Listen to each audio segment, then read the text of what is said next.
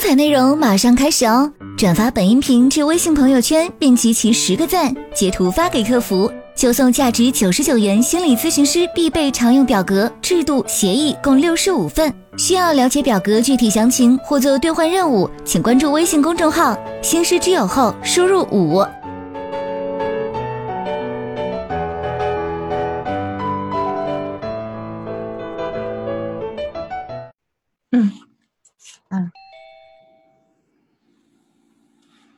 要先报一下你的案例。好的。嗯嗯，来访者四十二岁，大专毕业，公司职员，现在一家三口住在一起，儿子上高一，丈夫是公司的技术人员。嗯哼。嗯，病人来访者来源于公益咨询平台，来诊的原因在医院诊为轻中度抑郁，对来访的第一印象感觉。嗯，他年龄要年轻，觉得还有点漂亮，短发，感到他情绪还可以。他之前的治疗史就是因为身体疾病在吃中药。嗯，今年三四月份月份抑郁比较重，先到综合医院看诊吃代利辛，没有吃，然后到当地的专科医院看诊，诊断轻中度抑郁，服用西菜普兰每日一片。嗯，心理咨询的历史。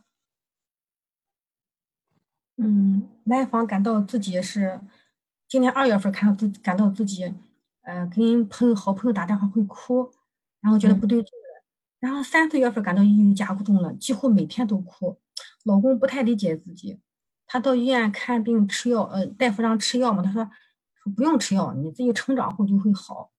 来访觉得，嗯，老公对对抑郁了解比较少，但是也不知道自己为什么抑郁。嗯。治疗的设置是每周一次，每次一小时，都是视频咨询。已经咨询了，当时是三次，昨天有一次是四次。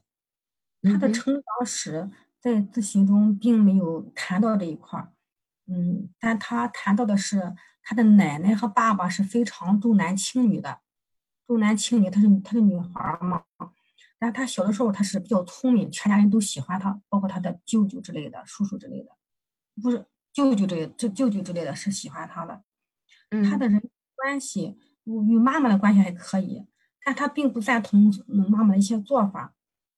小时候他觉得爸爸对他还是不错的，但到了青春期，感到与爸爸有很多的冲突。目前的夫妻关系，嗯，还可以吧，但有也好多不满意的地方。他谈到他跟那朋好朋友的关系都是单线联系。嗯哼，嗯。嗯，来访者对待咨询师是比较尊重的，像是权威一样。他每次都说我不知道该说啥，老师你说让我说什么我就说什么，是这样子。那咨询师来访者的感觉是挺想帮助他走出这个困境，而且感到这个来访者还是有一定的反思能力的，而且是有求知的愿望的。嗯，当中发生的重要时刻也没有特别重要的时刻，就是感到。当来访者第三次来咨询的时候，他说：“嗯，从楼上往窗户下看，看到地面的时候，有一丝想跳下去的感觉。就这会儿，我觉得稍微有一点的担心，但想到这是平台上，平台已经跟来访者签了那种协议书，就觉得哦，想到这儿就放松了。嗯，他就说这个咨询经过，嗯，当时六月七号是第一次咨询，来访说自己患病十多年，但症状不是很严重，他没有吃药。”觉得西药副作用大，只是吃的中药觉得副作用少，但自己开始有这种，嗯，自己是有生活无意义感的。他会跟两个好朋友还是交流比较多的，他朋友是能给他支持的。他也曾经想到过跳楼，目前现在他这个就觉得自己的活动，原来自己是一个就很爱参加呃单位上活动的那种人，但现在活动少了。说自己前两年是与父母同住的，然后近三年吧有了自己的房子，很开心，一家三口住在一起很开心。然后说小的时候爸爸对这个对他要求是很高的，学习考不好会会挨打的。然后他说自己完美的对的对事情要求完美的冲突，还说自己有选择困难症，这是第一次。然后那个第二次就每周一次嘛，第二次咨询吧是本来是应该六月十四号，因为那天吧。嗯，本来平台是可以休息的，但我觉得来访这个状况吧，是我我我我主动跟平台说，我说我是没事儿，如果来访者愿意的话，他可以来咨询。我说你你通知后，他同意的话，你告诉我就行。结果平台问到来访者之后，吧，来访者说同意咨询，但恰恰老师可能忙忙忘了没告诉我，那我就以为是没有通知到，那就休息吧。结果来访者那天上线了，看到没在意跟那个平台老师联系，那平台老师再联系我的时候，我这就就没接到，所以就。延到了次日，就本来六月十号应该咨询吧，延到了十五号第二天。那我是第二天在咨询之前先跟来访者讨论这个事情的。嗯嗯。当时我我问他，你说你是不是有有有没有有心里不舒服的感觉？他说没有。呃，所以那个他他因为他看到这个协议书里只是对来访嗯迟到有什么什么要求，对这个。咨询师好像没有什么要求，他觉得，嗯，协议说只会对这单方面有利哈。那我说那个可这可以可以是不是让你感到心里不舒服的？来访说，哎哎还可以吧，心里有一点，但不至于影响什么。那我说，如果我是来访者，我会心里感到不舒服。那不管怎么样，是因为平台的原因哈，造成昨天没有咨询，我表示道歉。嗯，我想我们应该讨论这部分，这样对你的心情可能会好一些。那来访说，咨询师过了两分钟的时候，发现你没到，我还想我记错了吗？然后看一看聊天记录，没错呀，是今天呀。但我没有你的联系方式，就联系了平台老师。我平台老师发现说，哦，是没有通知心理咨询师，所以就延期到今天了。那我看了一下咨询协议，协议上就说明我迟到后会有什么处理，但你们没有。然后就想啊啊，那个什么，那个嗯，然后说平台忘记了，也没有给我什么解释。然后我的朋友会说，哎，这很正常呀，是我们公司发通知也是对我们有利的。就是说解释权归属谁啊？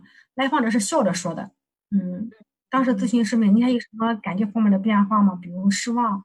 他说我当时还以为是过节，咨询师忘掉的，然后联系平台才知道是平台忘了告诉你，那也确实给我影响一些事情的安排，因为那天是空出时间来咨询的，但是还好情绪上没有太大变化，嗯，我就说嗯，我是担心你本来情绪不好，因为双业这件事情让你感到不高兴。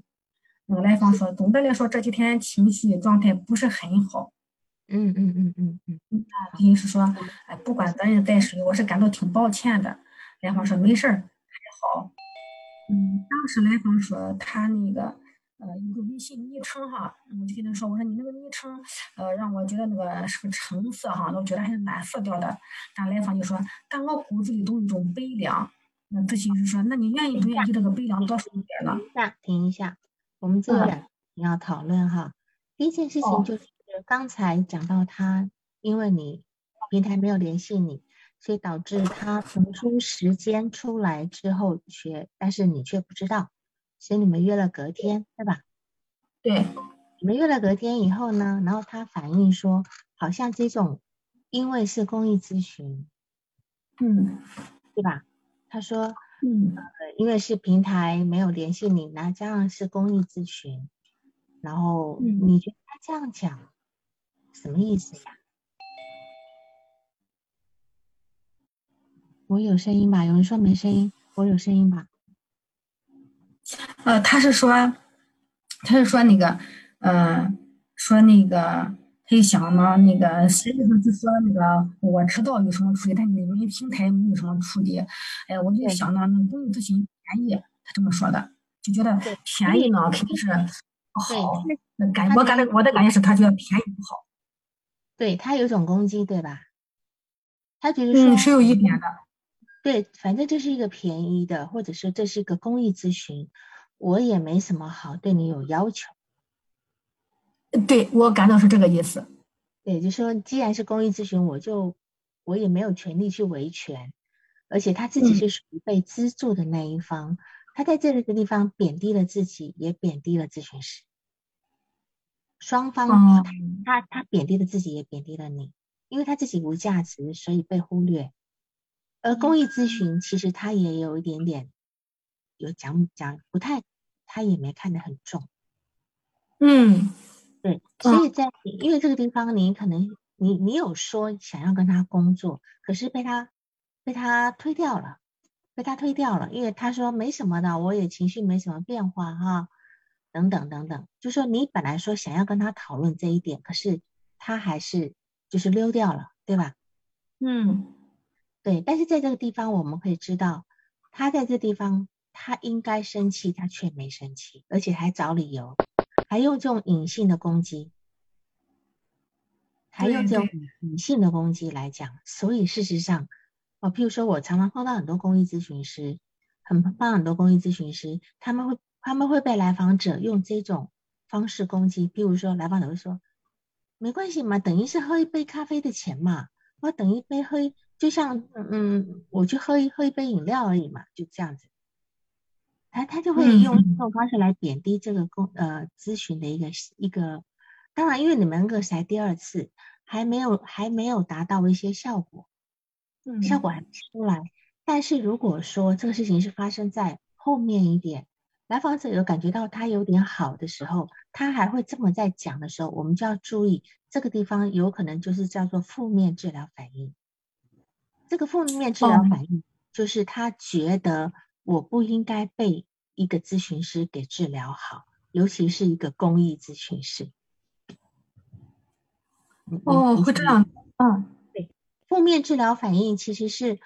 包括我们这种收费正常收费咨询师也会碰见的，就是来访者呢，他很担心，就是说，你如果真的治好他，虽然是好的一件事情，可是对他是担忧的。他说，我居然会被一个人治好，那么我表示以后我是不是得去依赖他？我是不是没有他了就不行？所以他会在某一个潜意识层面会去。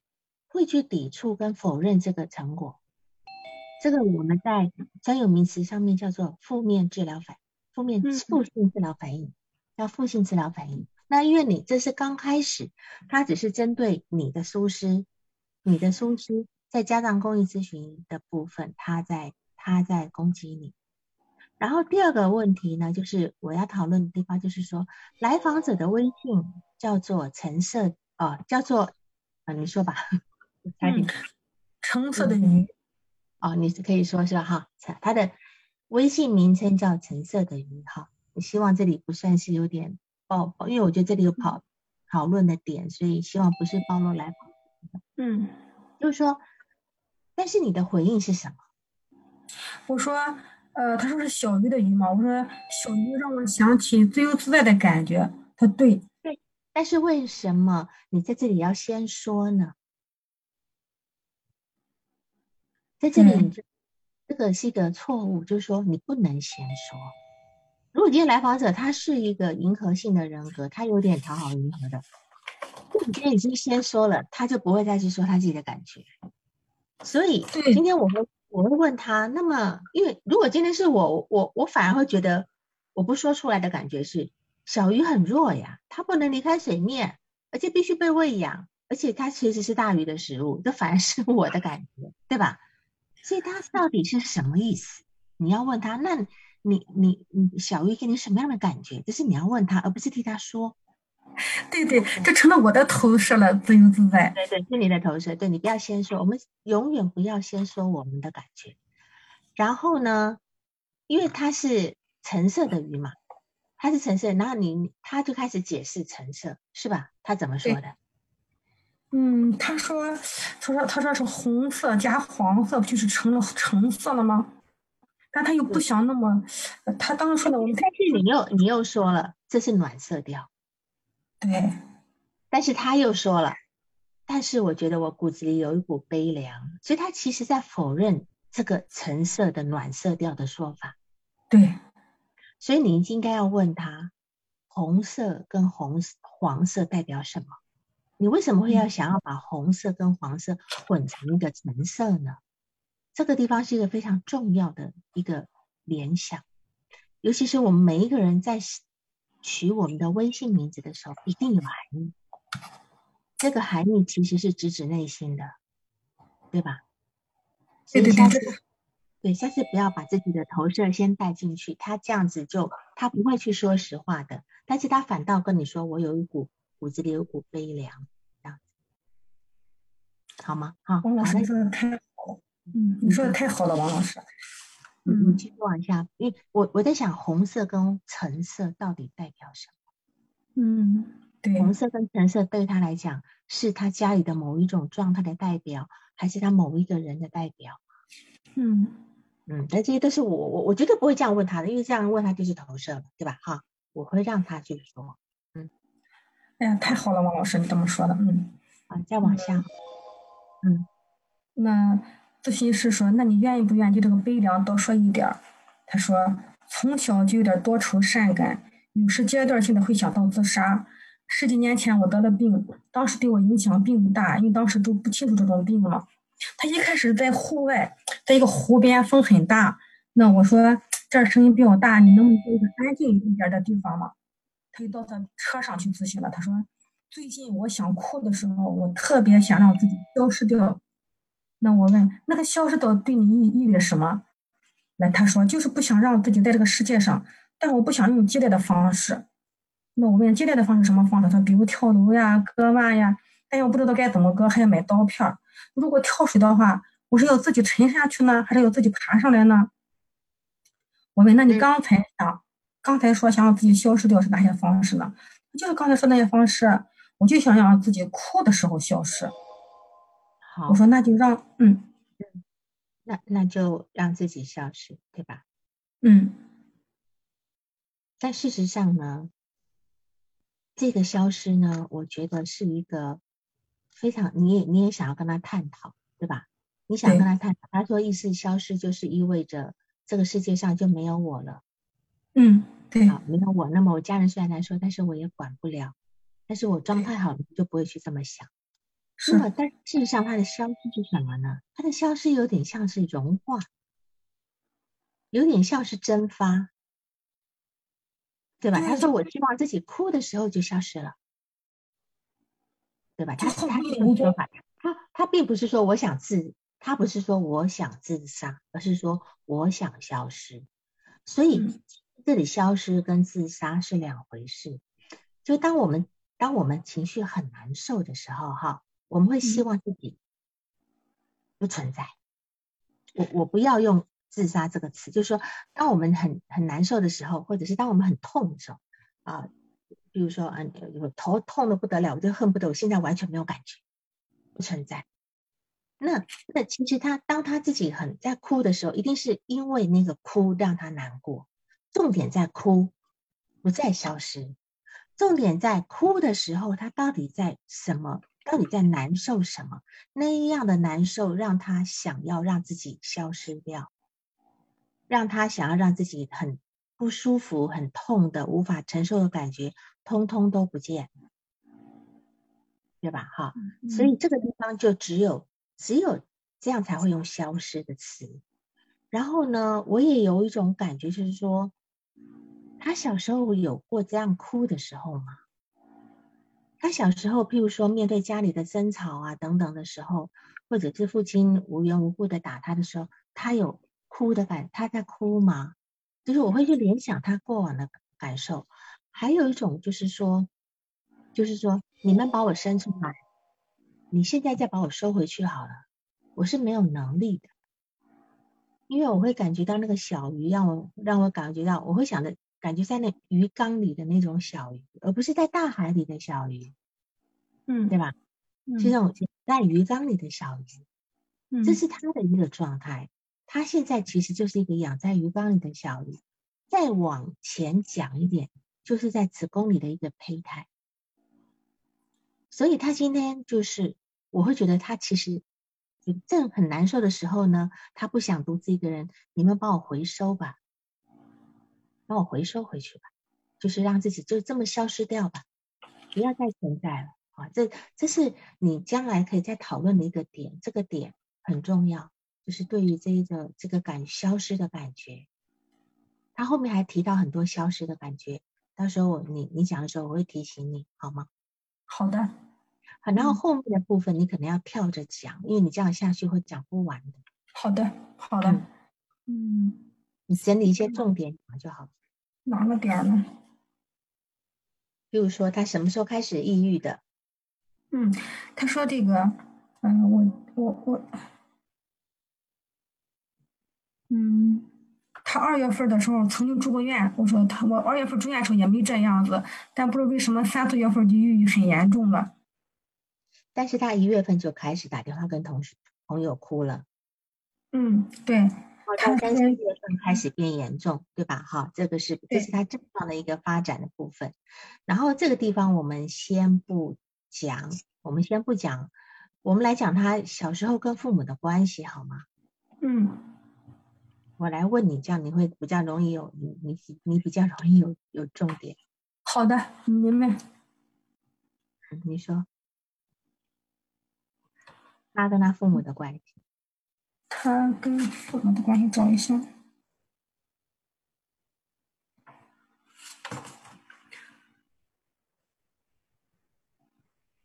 他是说这个，他小的时候跟一个两两个男孩玩那个地方，可以说那儿吗？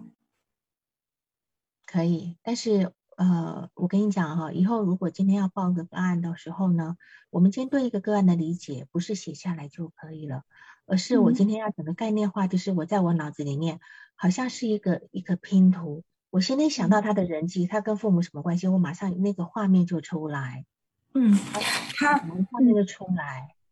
就他那个父母的关系吧，因为他呃，他就说他父亲是很愚孝的，他奶奶特别重男轻女。那么他爸爸是一直说他爸爸跟那是愚孝的，就是对他妈妈呃很不好。就他爸爸和他妈妈和奶奶是同一天过生日吧，他爸爸买了一个很大的蛋糕给他奶奶，他买了个特别小的也给他妈妈，然后他就很难受。他爸爸对他的妈妈，那他爸爸对他妈妈这样，他就特别难受。然后小的时候他是嗯，说小的时候他。很小的时候，他父亲对他还可以，比如说带他上公园拍照片儿。但是从开始上学吧，就开始对他要求特别高。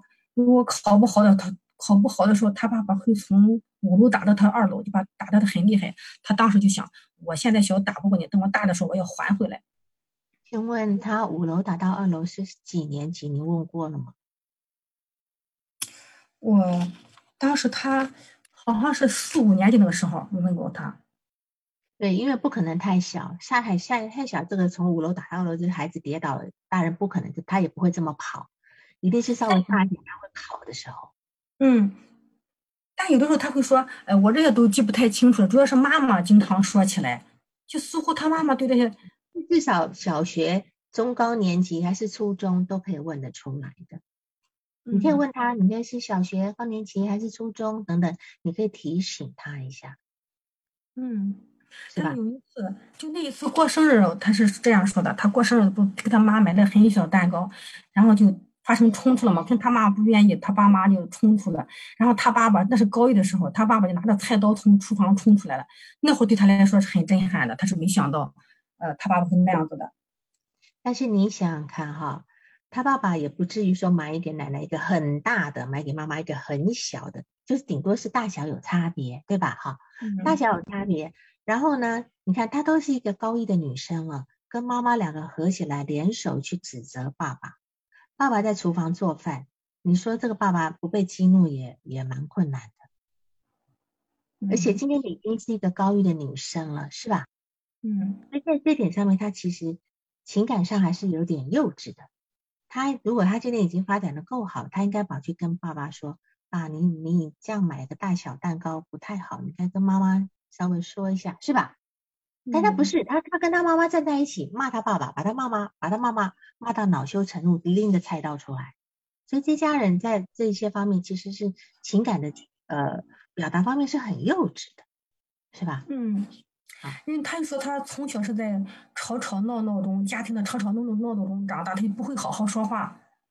是他不会好，而且他还说了一句话非常重要，他说当时呢。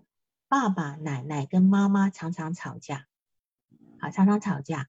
然后呢，吵架的结果呢，他说他自己没有办法成为他们的润滑剂，对吗？他他的意思是他爸爸不能成为他奶奶和他妈妈之间的润滑剂。比如说吧，他下班以后，他妈妈没有跟他奶奶打招呼，他奶奶就会不高兴，跟他爸爸说，他爸爸就会训他妈妈，然后就加深了他妈妈跟他奶奶的矛盾。是他爸爸不会成为他奶奶和妈妈之间的润滑剂，呃，确定是这样子吗？还是他是他没有办法成？呃，不是来访者不是润滑剂，是他爸爸，是他爸爸不是润滑剂。嗯嗯嗯嗯嗯，所以他在这在这件事情上面，他还是怪他爸爸。对，嗯嗯嗯，他跟爸爸一直是冲突的，特别从青春期一直是冲突的。是青春期冲突是正常的，但是小时候他爸爸对他很好。嗯，他说小的时候就很小的时候上跟他上幼儿园拍照片儿，他都能记住的。买呃，然后他生病的生病的时候，他爸爸给他买蛋糕呀。对对，好。那么你讲一下他那个小时候的那个呃同伴的事情。那两个小男孩儿。嗯嗯嗯嗯。呃，他说这个呃小的时候，他跟两个小男孩玩，一个比我小两岁，一个跟我一样大。我妈说你不能欺负那个小的，然后那个小的就欺负我，我不敢欺负小的吧，就我就打那个大的。长大之后，他们大人说。就跟那那个大的哈，他说你们俩在一起多好呀。但那个大的说我不敢，我怕他。但还还是有很多乐趣的，那是我童年唯一的回忆吧。当我怀孕的时候，那个小的比我小的那个男孩死了，我当时就想我的童年死了一半了。他是一个传奇式的人物，他比我小一岁，因为我当时休学一年，他比我高一级。然后高考的前几个月，他的老师还说他考不上，但他后来就努力了，然后很逆袭，考了个一本。那咨询我就问他，那你刚刚说这个同学死了，他的意外死亡给你造成什么影响吗？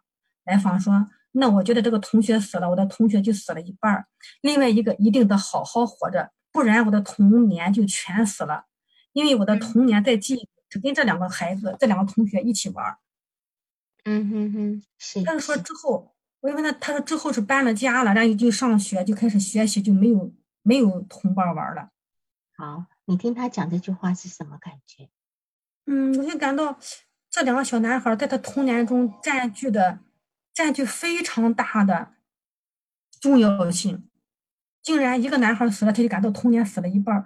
这说明他说明我就感到这两个男孩对他是非常重要的，就是童年里边唯一美好的回忆吧。可能家庭里边吵吵闹闹，只有跟那两个同学那男孩在一块还是还是高兴的。我是这么想的。我们这样讲吧，就是说。这个来访者呢，他似乎必须仰赖他人，就是说跟跟别人连成一个关系，他自己才存在。好，那么，那么就是说，呃，比如说这个这这两个男孩子，事实上，呃，我们童年一般讲儿童节是几岁以上不叫儿童节，几岁以下能够叫儿童节，知道吗？嗯，那十二岁。啊，对，十二岁，十二岁，所以就是他上了初一以后，他就不再是童，就不再是童年了。而且他上了初一以后呢，他的整个状态是发生很大的变化的。他成绩下降了，他开始不乖了，他爸爸开始对他有意见，对吧？嗯嗯。那么，我觉得他童年丧失的不仅只有这一个男孩子，他其实早就丧失了他爸爸跟他的那种很好的关系。嗯，他丧失了被父亲疼爱的这个记忆，所以要留住童年就显得非常重要。那他现在这个抑郁的状态是有关于丧失的，所以基本也可以说，基本上所有的抑郁都跟丧失是有关的。所以他今天会，他今天会那么在意说啊，那个那个同伴不在了，因为这个同伴很，这个同伴存在的意义是代表一份童年美好的记忆。这个部分啊，等一下，这个谁在谁在用共享荧幕呢？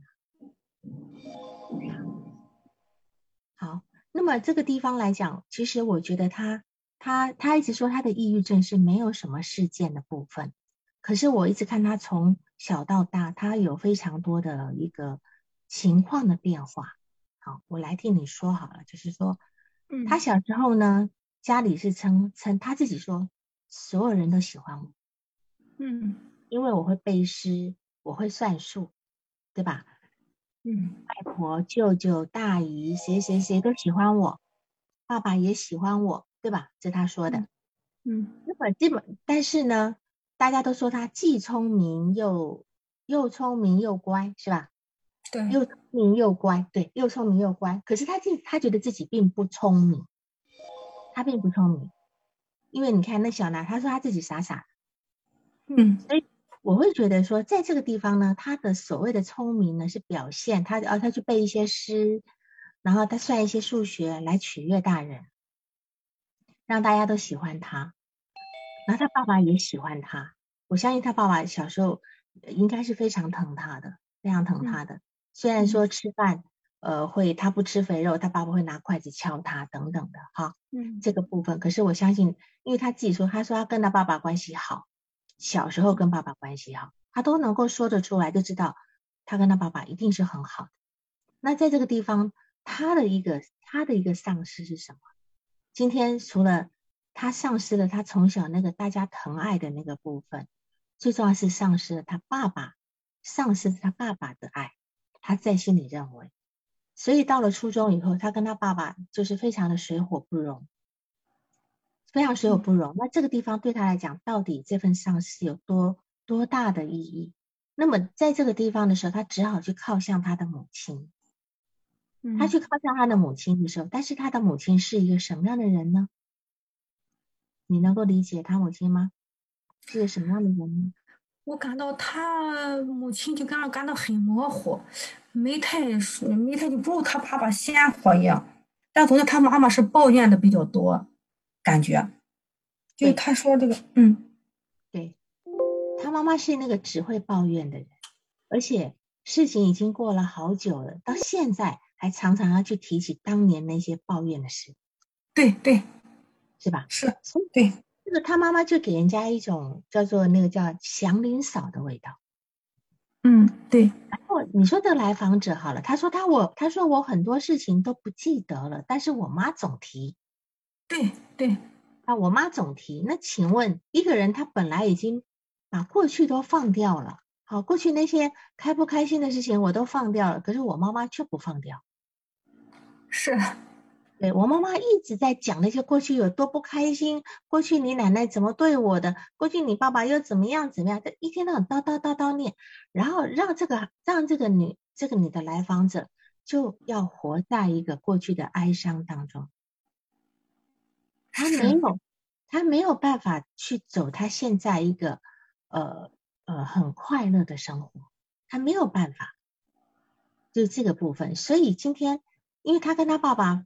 嗯的关系变糟了以后，他去靠向他妈妈，靠向他妈妈，可是他妈妈又是那样的一个人，把他拉在自己的身边，因为他妈妈说以前是二对一，就是奶奶跟爸爸对对妈妈，现在我我也是二对一，就是我跟女儿对你，对对吧？你看现在妈妈，因为他跟他爸爸的关系不好了以后，他妈妈把他拉过来成为一个正，而且他为了跟他妈妈。表忠诚的时候，他就必须跟他妈妈待在他妈妈的情绪里面。嗯，他一直到了三十九岁才搬离家，对吗？嗯，他今年四十二岁，三年前才搬出来。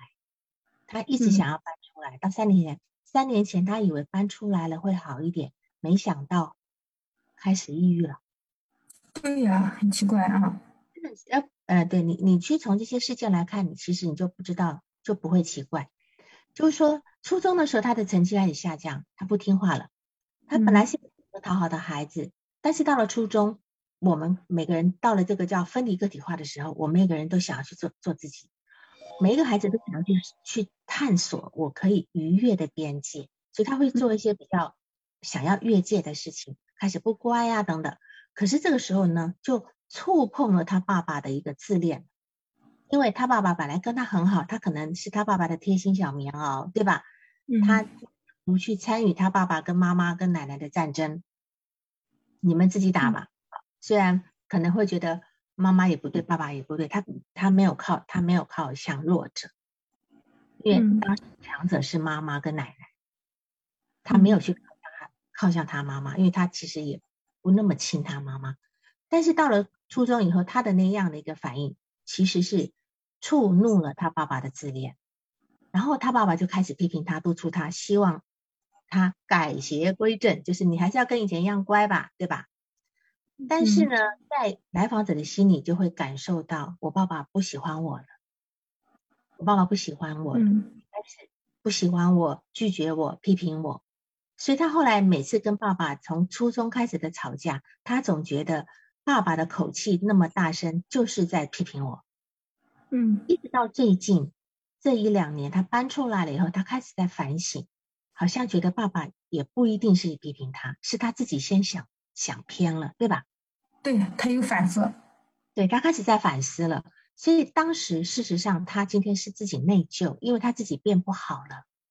变不好了以后呢，他其实心里知道是对不起爸爸的，因为爸爸曾经很期望、期待他，他这么聪明又乖的孩子，就变成又成绩又不好了，又不乖了。他其实对父亲是有内疚的。但是你要知道，我们今天一个人在青春期之后，我们要成长，我们要独立，我们势必要在某一定的程度上要叛离自己的父母。我们一定要叛自己的父母。如果今天完成了这个叛离，然后我们的父母亲也接受接受我们这样的一个呃稍微有点嗯不不守规矩的部分，没有太太太大的碾压我们的话，孩子就能够很去相对顺利的度过青春期。但如果但是他看起来他的父母他的母父亲是没有的，他父亲是反过来碾压他了。去碾压他，不让他那个叛离，所以他其实是没有叛离成功的。嗯，他没有叛离成功，所以他虽然他后来逐渐长大了，可是他整半个人还困在青春期。所以他今天他的老公会说他没有没有长大，不成熟。嗯，所以今天接下来你这个青春期的这个经历也是很很重要的一个工作的点，能够理解吗？这个点当时是怎么过的？后来他其实，当然我们不能够说你后来是怎么投降的，是吧？嗯，好，就说今天如果我们青春期过好了以后呢，我们到了高中，我们的心思会放在外面去，嗯，我们在外面结交朋友，更别讲大学。可是他似乎他说他高中没有朋友，对，没有好的朋友同学，大学有一两个，但现在也不联络。对。所以你看，我们只要看一个人的交友状况，就可以知道他到底有没有在青春期那个时候叛离成功，有没有有没有叛变成功。如果没有叛变成功，他依旧留在家里，心依旧留在家里，这个部分好。所以当然，我们还可以从一件事情来证实，他爸爸其实从小是很疼他的，因为你后来一个补充材料说，他小学二三年级的时候，好像跟老师搞不开心，是吧？对，然后他说那个他休学一年，休学一年是因为呃他那个老师特别奇葩，就二年级还是三年级的时候老师比较奇葩，如果调到别的班呢，就怕弄得关系不好，就选了一个下下策，就是休学一年，这样换了一个老师。你觉得对于一个小孩子，当年那么聪明又乖的孩子，会跟老师搞不好吗？就觉得这个很少，我就觉得没听说过因为老师关系不好让休学一年，觉得挺。这个原因挺奇怪的。今天跟老师关系高关系搞不好的，有可能是谁？你觉得呢？一个小学二三年级的孩子，你觉得谁会跟老师关系搞不好，必须休学？对，珊珊说父母，一定是父母，一定是他的父母，而且我倾向是他爸爸。他爸爸可能某些可能不满老师，某一些对孩子的怎么样怎么样，因为女儿是他的心肝宝贝了，他一定是跟老师闹闹不高兴，闹不高兴了，所以呢就让女儿休学一年，因为转班可能又怕得罪老师。对，说一个小孩子两三岁的孩子，两三年前怎么可能说我跟老师搞到要休学啦？你说初中还有可能啊，对吧？对，五六年级还有可能了。好，所以你就知道，在这一点上面，你就知道他爸爸有多宝贝他。嗯嗯，是吧？他爸爸，所以我们从这些小事上是可以看到，他爸爸对他是非常当时当时是非常真爱的一个非常真爱的情况之下。所以我们的每次在听他讲的一件事情的时候，我们要去听，仔细再往后去想，表面的事情都不是事情，这个部分。嗯嗯，然后呢？然后我们再来看一下他的一个呃，就是从你的逐字稿里面去问到，就是说他说到说他奶奶过世的时候，他他他他很奇怪，他奶奶过世他居然哭了。对他很奇怪，他奶奶过世，他他原以为跟奶奶关系不好，奶奶喜欢男孩嘛。但是没想到我奶奶去世的时候，我竟然哭了。对，可是你的回应是什么？嗯，那我说很正常，你的奶奶哭，奶奶奶，你的奶奶去世了嘛。所以呢，在这个地方呢，你你跳，你漏掉一个工作的机会，就是说他自己。我们要工作的是奇怪的那件事情，就是你你的奶奶过世，你为什么你会哭？为什么你会自己觉得奇怪？那他会跟你说，那因为我跟老奶奶感情不好呀，对吧？那你就说，那那你要问他，那肯定有曾经有过好的时候，要不然不会奶奶的过世也会让你难受，对吧？对你对奶奶应该还是有感情的。那这个部分，虽然奶奶会喜欢男孩。但是他当年也讨孩讨讨大人喜欢的呀，那这个地方是不是他为了要忠于他母亲，所以在意识潜意识层面，他都把他的奶奶排斥在旁，排斥在很远的地方，把这份感情压在心里。这个是我们工作的地方。那如果说他今天有很多事情都是这么压着压着，你说他能不抑郁吗？他没有办法去正确的去表达自己的感情，对吧？就是说。我我会觉得，既然他爸爸那么那么疼他，他爸爸跟他奶奶关系好，他奶奶应该也是疼这个孩子的哈。而且我一只有一个女孩子嘛，我再怎么重男轻女，我我不至于不不爱我的孙女嘛，对吧哈？但是母亲呢，母亲其实是最不快乐的，因为家里三个人，爸爸、奶奶跟跟他都不属于妈妈的，妈妈当时是被边缘化的。那么是。妈妈在这个地方，就是是被变，但是到了后来，他他跟他妈妈靠在一起的时候，他把这些东西全不快乐全都接过来了，就好像他跟他妈妈一直在上演一个永不落幕的一个悲伤的故事，永远不落幕的一个故事。所以从他来讲，他小时候，我觉得他一直说他小时候童年想起来蛮快乐的。好，他虽然只讲到那两个男生，可是他说他自己小时候童年还是蛮快乐，的一些蛮好玩的事情。他并没有讲到他童年不开心的事情。他的不开心一直是上了初中，他的境遇发生改变。嗯，那当然我还会反，我还会想到一件事情，就是说他有他生了一个病，是属于免疫系统方面的病。嗯，系统方面的病，而且是在是在他二十。岁二十一二岁生的，因为他说他的病得了二十二十年了。嗯，这个时候他得的这个病，其实跟他奶奶过世的时间差不多，差不多。所以我会想到，因为免疫系统有很多病呢，其实是跟心理是有关的。嗯，心理是有关的。他这个病有一个很优雅的名字，还叫做什么丝绸之路，对吧？哈，所以这个东西其实都是免疫系统方面的病。那么我就会考虑到，到底他的奶奶的过世跟他的病有没有关系，甚至跟他现在的抑郁发作有没有关系？因为他奶奶在他二十二岁的二十一二岁的过世，他在二十一二岁的离病，现在是四十二岁，是刚好是二十一二岁的双倍。嗯，这里有没有周年效应？哦，这个周年效应，然后这个病呢，还这个问题还有还牵扯到一点，就是说。他他在三十九岁的班离开家里，离开家里以后呢，他真正脱离了那个鱼缸了，他脱离那个鱼缸了。可是他今天这一条小鱼到了外面来，他能存活吗？他虽然开始反思，对于我以前有很多被压抑掉的情绪，全都浮上来了。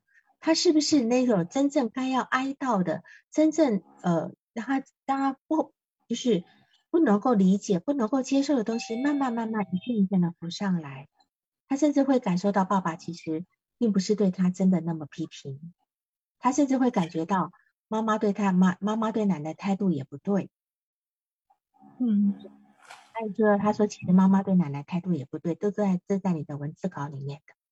所以他是不是开始在反思一种东西，反思一些过程，反思他当年沦落被困在。青春期的那个、那、那个、那个人的那个那一半的部分，好，那么，那么他今天这么这么一个免疫系统那个疾病呢，跟心情是很有关系的。而且这种疾病呢，如果他心情好，他的发作就低；他心情不好，发作率就会升高。我记得我在二十年前的时候，曾经接过一个案例，是个渐冻人的案例。那么当时，因为当时我的理论取向呢是认知行为治疗，二十年前，我当时并不明我并没有考虑到渐冻人的的这个疾病其实是跟免疫系统有很大的关系的。如果当时我能够意识到自己有这么一个情况的话呢，我能够用精神分析的视角对来访者会有很大的帮助的。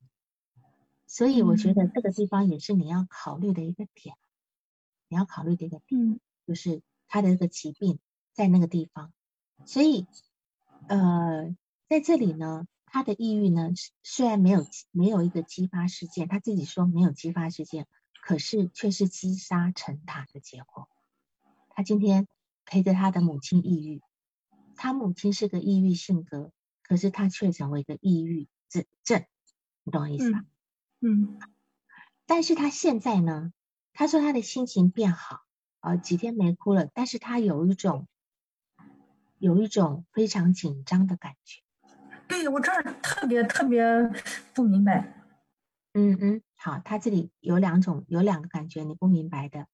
一种就是说有一种紧，虽然他的心情慢慢变好，哭的少了，但是有一种紧张的感觉。那么我们就要来看哈。抑郁是一种什么状态？抑郁就是让我所有的状、所有的感受都消失的状态。抑郁症就是我什么感受都没有。那么开心的、不开心的、紧张的、愤怒的，我全没有了。这是抑郁症的一个一个核心的一个状态。但是他的抑郁现在因为药物的作用，他开始转好。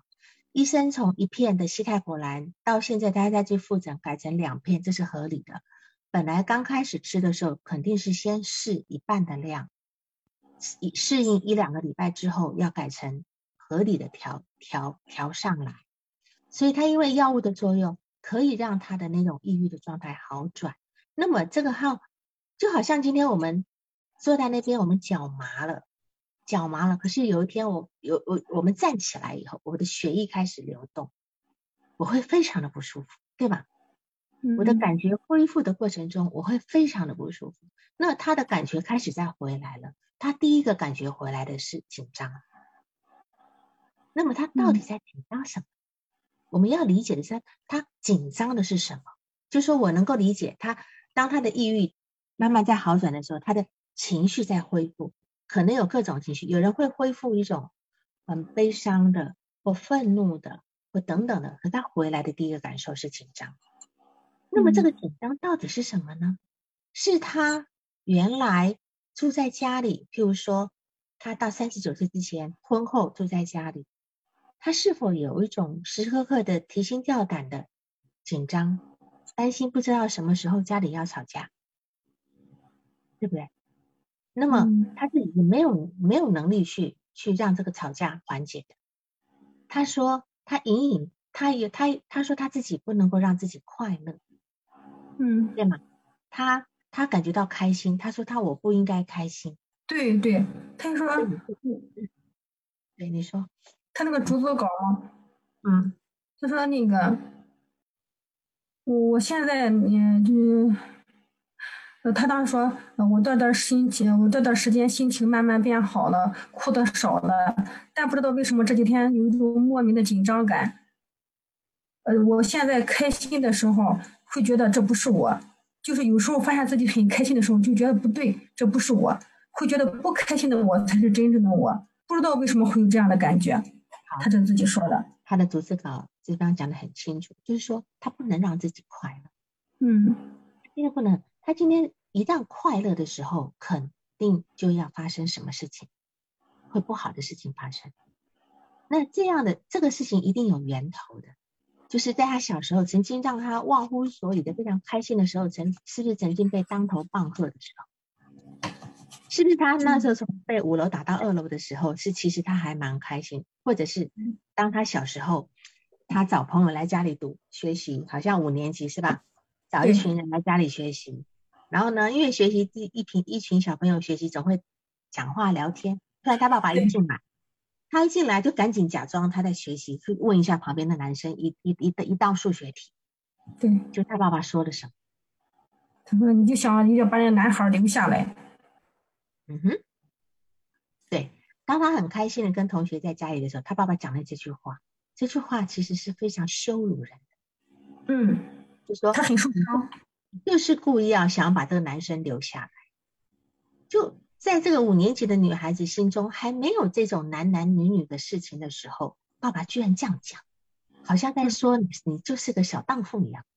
嗯，就有这么味道。当然我用词比较强烈，但是就是有这个味道，就是你你你怎么这么好像不呃就是不准呃这些叫什么不够尊重或不够什么的啊，想要把人家男生留下来。嗯，所以你看他爸爸是什么心思啊？就是，所以他今天。出来的时候，哎，对，不知羞耻的要把对方留下啊。所以他现在，你看他，也许他每当他正在开心的时候，就会有一些很奇怪的。那他也，他现在也能够反映到，他说，他说他是青春期过坏了，他这几年一直在反思他的他当年的事情。他说他的青春期过坏了，然后呢，他的爸爸用了不方不合适的方式来对他，嗯。他的爸爸也用了不合适的方式在对待女人，对吧？这是他总结的部分。所以，这个不合适的方式到底是什么？你要跟他工作，因为你你你替他讲话，就是是因为太简单，绝对不是简单。他爸爸带给他的是一种屈辱感，对对，是一种屈辱感，就是。就他爸爸有一种感觉，就是你不要给我长大成为女人，你要留在我小女儿的状态。你今天只有最爱的男人是我，你不能够对其他男人有兴趣。其实就是当时他爸爸的暴愤怒就是这样子，你知道吧？嗯嗯。现在看进来看他跟一个男生这么亲近的在那边交头接耳在谈数学，他爸爸就那股第一个反应就上来。不不允许我之外，你还有喜欢的男孩子，才会说，你看你你刚那样就是要想要把他留下来，你跟爸爸的心其实不太不太端正，嗯嗯，爸爸不太端正，所以他现在就是有，你看他现在开始慢慢变好了，慢慢开始能够开心了，他反反而开始让自己很害怕、很紧张，其实这两个事情是连在一起。嗯嗯，就当初五年级、六年级跟男孩做题那个事儿，那个感觉体验在，他他现在觉得开心是不对的，不对劲儿了。对，对，这里面是有一种俄狄浦斯的羞耻感，有羞成人，有种背叛母亲的一种感觉。而且再者是他的母亲总是提起过往不愉快的事情，来访者总要来访者要去忠诚于他的母亲，跟一起跟母亲一起沦陷在悲哀当中。那么母亲的敌人也就是奶奶过世了，母亲一下子失去了对手，对吧？但是母亲就是抓着不放，她她要让她的奶奶的恶行呢，就充斥在生命当中，充斥他们的家里面，就维持自己受害者的一则获益的部分，然后把女儿也拉在自己这一边。那么女儿呢，不能让她的妈妈一个人单打独斗，嗯，然后其实呢。但是他明明知道，或许这件事情也不全然是奶奶的错，或许他也曾经想到奶奶也曾经对他很好。那么面对奶奶，他是否有幸存者内疚？所以他当时在奶奶过世的那时候，他就爆发了这个这样的一个疾病。嗯，他让自己拒绝开心，防御一种内疚感。嗯这个部分，因为他必须忠诚于母亲，他明明知道母亲不是对的。嗯，然后呢？对他后来的这个今年一月份开始爆发的这个，他说他他的奶奶是在冬天过世的，对，所以他今年一月份开始爆发的时候，其实一月份也是冬天。虽然他不无法记得奶奶过世正确的日子，但是就是个冬天，对吧？对，因为时间上是刚好刚好同一倍一个倍数，又是一个同样的季节，在我们的身体我们会记忆的。我们会记忆当时那种感觉，然后还有地方要考虑到他的抑郁爆发的原因，就是他的儿子高一开始住校。嗯，对，住校，他儿子现在高一。那么刚刚开始他儿子去住校的时候，他可能还没感觉。通常过了半年，他这种这种失落感会出来，这也是你要去评估的地方，因为你今天的资料有，但是你的核实没有，所以我也只能够在这地方把所有的点都提出来。嗯，你要去在在这地方去工作，好是这个地方。然后再来看一下，好，他他就嗯，他爸爸还说了一句非常糟糕的话，他爸爸说他妖精附体。对对 对，有问过妖精附体是什么时候讲的吗？是初中讲的还是什么时候讲的？就是青春期的时候，他没说具体什么时候，就他就这句话，他爸他开始跟他爸爸对着干的时候，对吧？对，就他不对他爸爸这句话特别反感。那请问妖精附体是什么意思？他女儿长大了，嗯。我们讲妖精，讲一个人妖精是什么？讲一个人妖精是什么意思？妹用大白话来想，我们讲这个人，这个是个妖精，什么意思？长得漂亮。还有呢？勾引人。对呀，对呀。一个爸爸会用一个妖精附体来形容你。哎，就跟五年级那个事情是一样，不管这句话是五年级讲的还是初初中讲的，但是他爸爸对这个女人一直是有这个部分，对，这性质是一样的，虽然语言不一样的性质是一样的。对，就说今天你这个女儿不再是唯我一个人独有的时候，你就是个大妖精，到处去要，到处去狐媚其他人，对吧？嗯，就是你今天不再是我独自一个人的小女儿的时候，我就要把你给打趴。我不能让你去外面到处就是去去去乱勾引的，有四处的去招蜂引蝶，对吧？所以爸爸这个妖精附体是很很有意思的一个，所以他也知道这这句话其实是非常反感，非常反感。嗯，当然这个时候呢，嗯，他的人生呢从初中开始发生变化，从一个大家喜欢的孩子变成不喜欢的孩子，从天堂到地狱。从乖巧到变妖精，这样子。嗯，那么在在这个时候呢，所以对他来讲是多么大的一个创伤，多么大的一个创伤。除非呢，他在这个地初中跟他爸爸打这一场仗能够打赢，他才能够独立。但是基本上，如果父母今天没有自知，不能够稍微让路的话，基本上打的两败俱伤是最最最平最平凡最平常的。孩子很难能够打赢这场仗，如果父母亲坚守在这个位置上的话，所以我们常讲，一个父母亲到了孩子青春期的时候，我们要稍微让一下路，让他这部这部这个正在燃烧燃烧的那个火火药充满十足的车子开过去，我们不能再挡在地上，成为一个坦克去碾压他，不可以。好，这个是部分。所以他今天呢？自此之后呢，他只能够靠向他的那种非常悲伤的、悲哀的、悲催的母亲。他的他的一个理想化的部分，对，就幻灭了。对他父亲的理想化是幻灭。以前小时候父亲虽然对他很严格，可是事实上他跟他父亲关系好，父亲是他一个理想的对象。嗯，但是这个地方青春期也是一个理想化幻灭常有的事情。一个人在这个地方幻灭了以后呢，他其实常常找不到。理想课题的，好，然后呢，他但是他的性格呢，他还是要去依赖一个人，他只好去依赖他的母亲，逐渐逐渐的，他只能够忠诚于母亲的悲伤，跟母亲沦为一个战线，就是沦陷在母亲的故事里面，这样，好，所以这个地方是我们了解到他的这个这个抑郁症的一个原因。一个抑郁症，一个一个，它是一个累积起来的一个部分，这个地方，所以他自己知道，他自己说了，在第三次的组织稿，他说我的青春期没过好，爸爸对待我的方式有问题，对对吧？他他反省的很好，这里是他开始在整理他的过往的事情，在整理的这个过程中，他有非常多的情绪自己不能够处理，所以他只好掉入一个抑郁状态，嗯，抑郁就是一种逃避。而且他还知道，妈妈跟奶奶的相处方式也有问题。对，好，这个这个是这个都是他讲。在他独立之后，他开始学会反思，细细思量过去的这一切。所以当一切都好转了之后，他开始有能力反思以后，反而不好。嗯，以前是压着不知道也就算了，就在鱼缸里嘛。现在他的小鱼要变大鱼，要游入大海的时候，他发觉自己原来是这么的，可能连连那个鱼鳍都没有长好。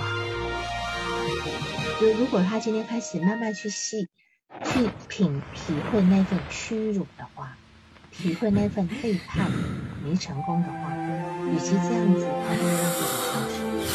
如果消失就是不能给抑郁症。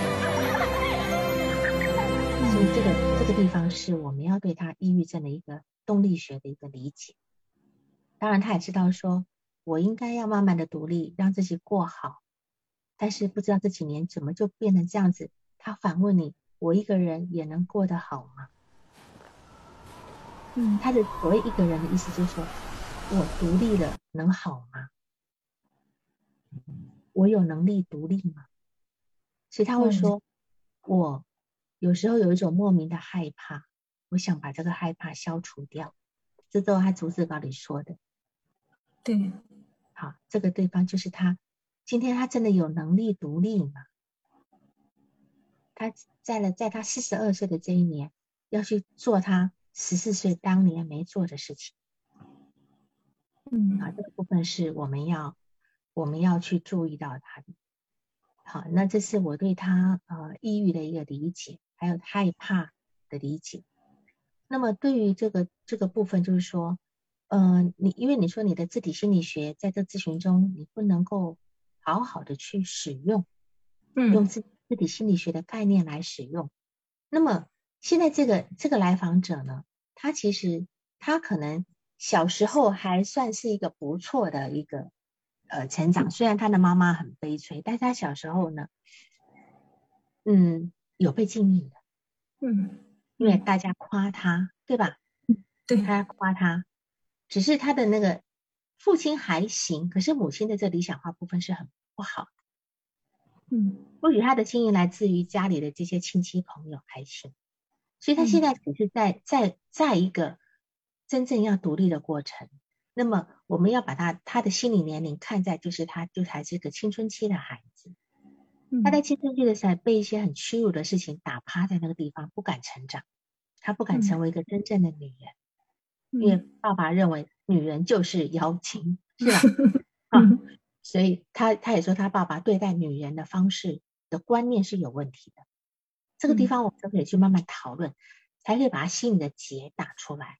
那你要去共情他这份屈辱感，反正这里心心理学你就要先共情他他在那个位置上的的那种呃被困住的那个感觉。嗯嗯所以别把这里心理想的太复杂。嗯，他今天在这个地方受创，你在这个地方去共情他在，而而不是去矫正他当时的，呃，好像去给他一个合理的解释，先不要，嗯先去共情他当时困在那边的屈辱感，还有无力感，因为他的母亲不是一个很好的一个女性角色的形象，嗯他没有办法去认清认同母亲那种形象，让自己真正成为一个在父亲面前理直气壮的女人，嗯对吧？嗯，那这个地方他母亲不行，那至少你可以。嗯嗯他今天会来告诉你说，我发觉我们两个都是短发，对我那个地方是不是孪生呢？是会不会是是不是感到跟咨询这个孪生的关系？是我当时想那个地方怎么怎么理解呢？还早。他今天希望跟自己理想化的人有一点点一样的地方，嗯，对吧？他嗯每每当来访者讲一些这种事，都是他希望跟你一样。嗯哦，我们俩都是短发哎，哦，我们俩都今天都穿同一个颜色的衣服哎，我，等等等等的。哦，这都应该属于理想化。对他对理想化的需求，所谓嗯。理想化意思就是说，我要跟理想客体一样的，我才会跟他一样的好。嗯嗯嗯。在这里，他有一个理想化你的需求，那这地方我们不需要去，不需要去打扰他这理想化的滋生，嗯。就让嗯。他慢慢的发展起来嗯。就好了。那他每次咨询就是说，老师，我不知道该说什么好，你得引导我。我不知道，我跟别人嗯谈话也是不知道该怎么出话题。没事的，因为他已经太习惯他妈妈那些悲伤的思维了，是吧？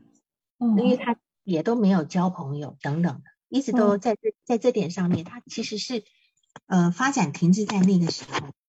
但是他嗯小时候跟男生玩，他还敢打那个同年龄的男生，对吧？对就小时候其实是很活泼、开心的呀，还能够嗯在人家面前背诗啦，干嘛干嘛的。对对所以只是被阻碍了，那没关系，你说没事的，想到哪就说到哪，或者你也你你你的你的呈现也不错啊，你就你你从上次讲没完的东西继续往下，给他一点指引。我嗯并没有那么的说，因为精神分析的呃的的节奏就是让来访人先讲第一句话，但我并不觉得我我会在这地方这么呃固固执在这一点上面。嗯就嗯是这样的，你只要嗯稍微开一点口，他也许但是他就自己会讲很多嘛，不是吗？我发觉他嗯不会讲很多，只是他一下子不知道从哪个点开始。当然，你也可以可以说，那你也可以在四个每次四每次，因为你如果是他的自由联想能力比较弱的时候，你也可以说，那么你也可以自己嗯，在来之前的时候想一想，今天想跟我讨论什么，对吧？嗯好，当然精神分析也不赞成这样。那我我嗯其实觉得，对于他这样的人，可以给这么一点方向，嗯嗯是吧？哈，嗯，好，那么还有什么问题要问？我觉得太好了，王老师。嗯嗯，这些我觉得问题多的问题你都都都说的挺挺好的，今天收获挺大的。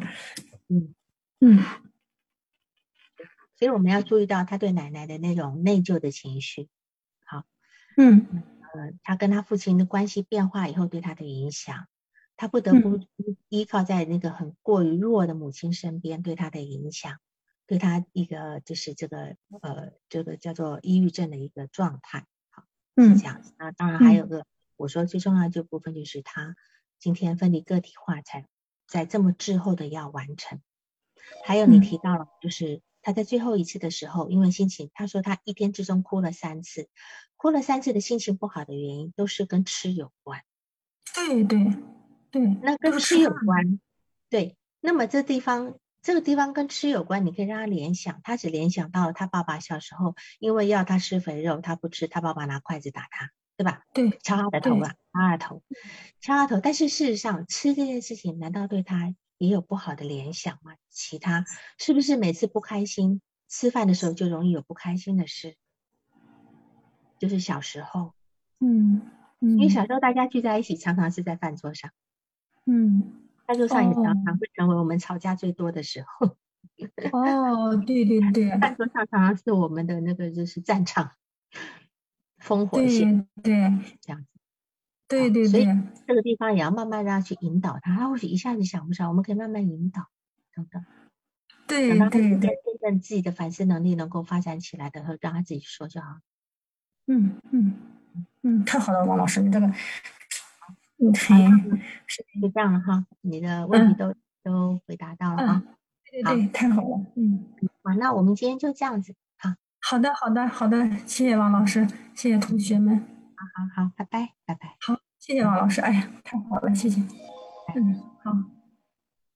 本次督导完毕，喜欢请留言或分享哦。需要报个案的老师，请查看我们喜马拉雅主页个人简介，也可以在微信公众号搜索“刑事之友”，关注微信公众号后，联系微信客服进行预约，报个案完全免费哦。